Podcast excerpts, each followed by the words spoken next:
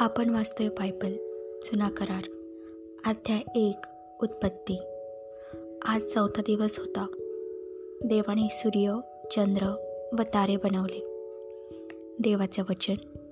मग देव बोलला दिवस व रात्र ही वेगळी करण्यासाठी आकाशात ज्योती होत. व त्या विशेष चिन्हे आणि विशेष मेळावे ऋतू दिवस आणि वर्षे दाखवणाऱ्या होत.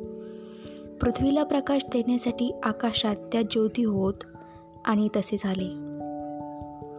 देवाने दोन मोठ्या ज्योती निर्माण केल्या. दिवसावर सत्ता चालवण्यासाठी मोठी ज्योती सूर्य आणि रात्रीवर सत्ता चालविण्यासाठी लहान ज्योती चंद्र आणि त्याने तारेही निर्माण केले.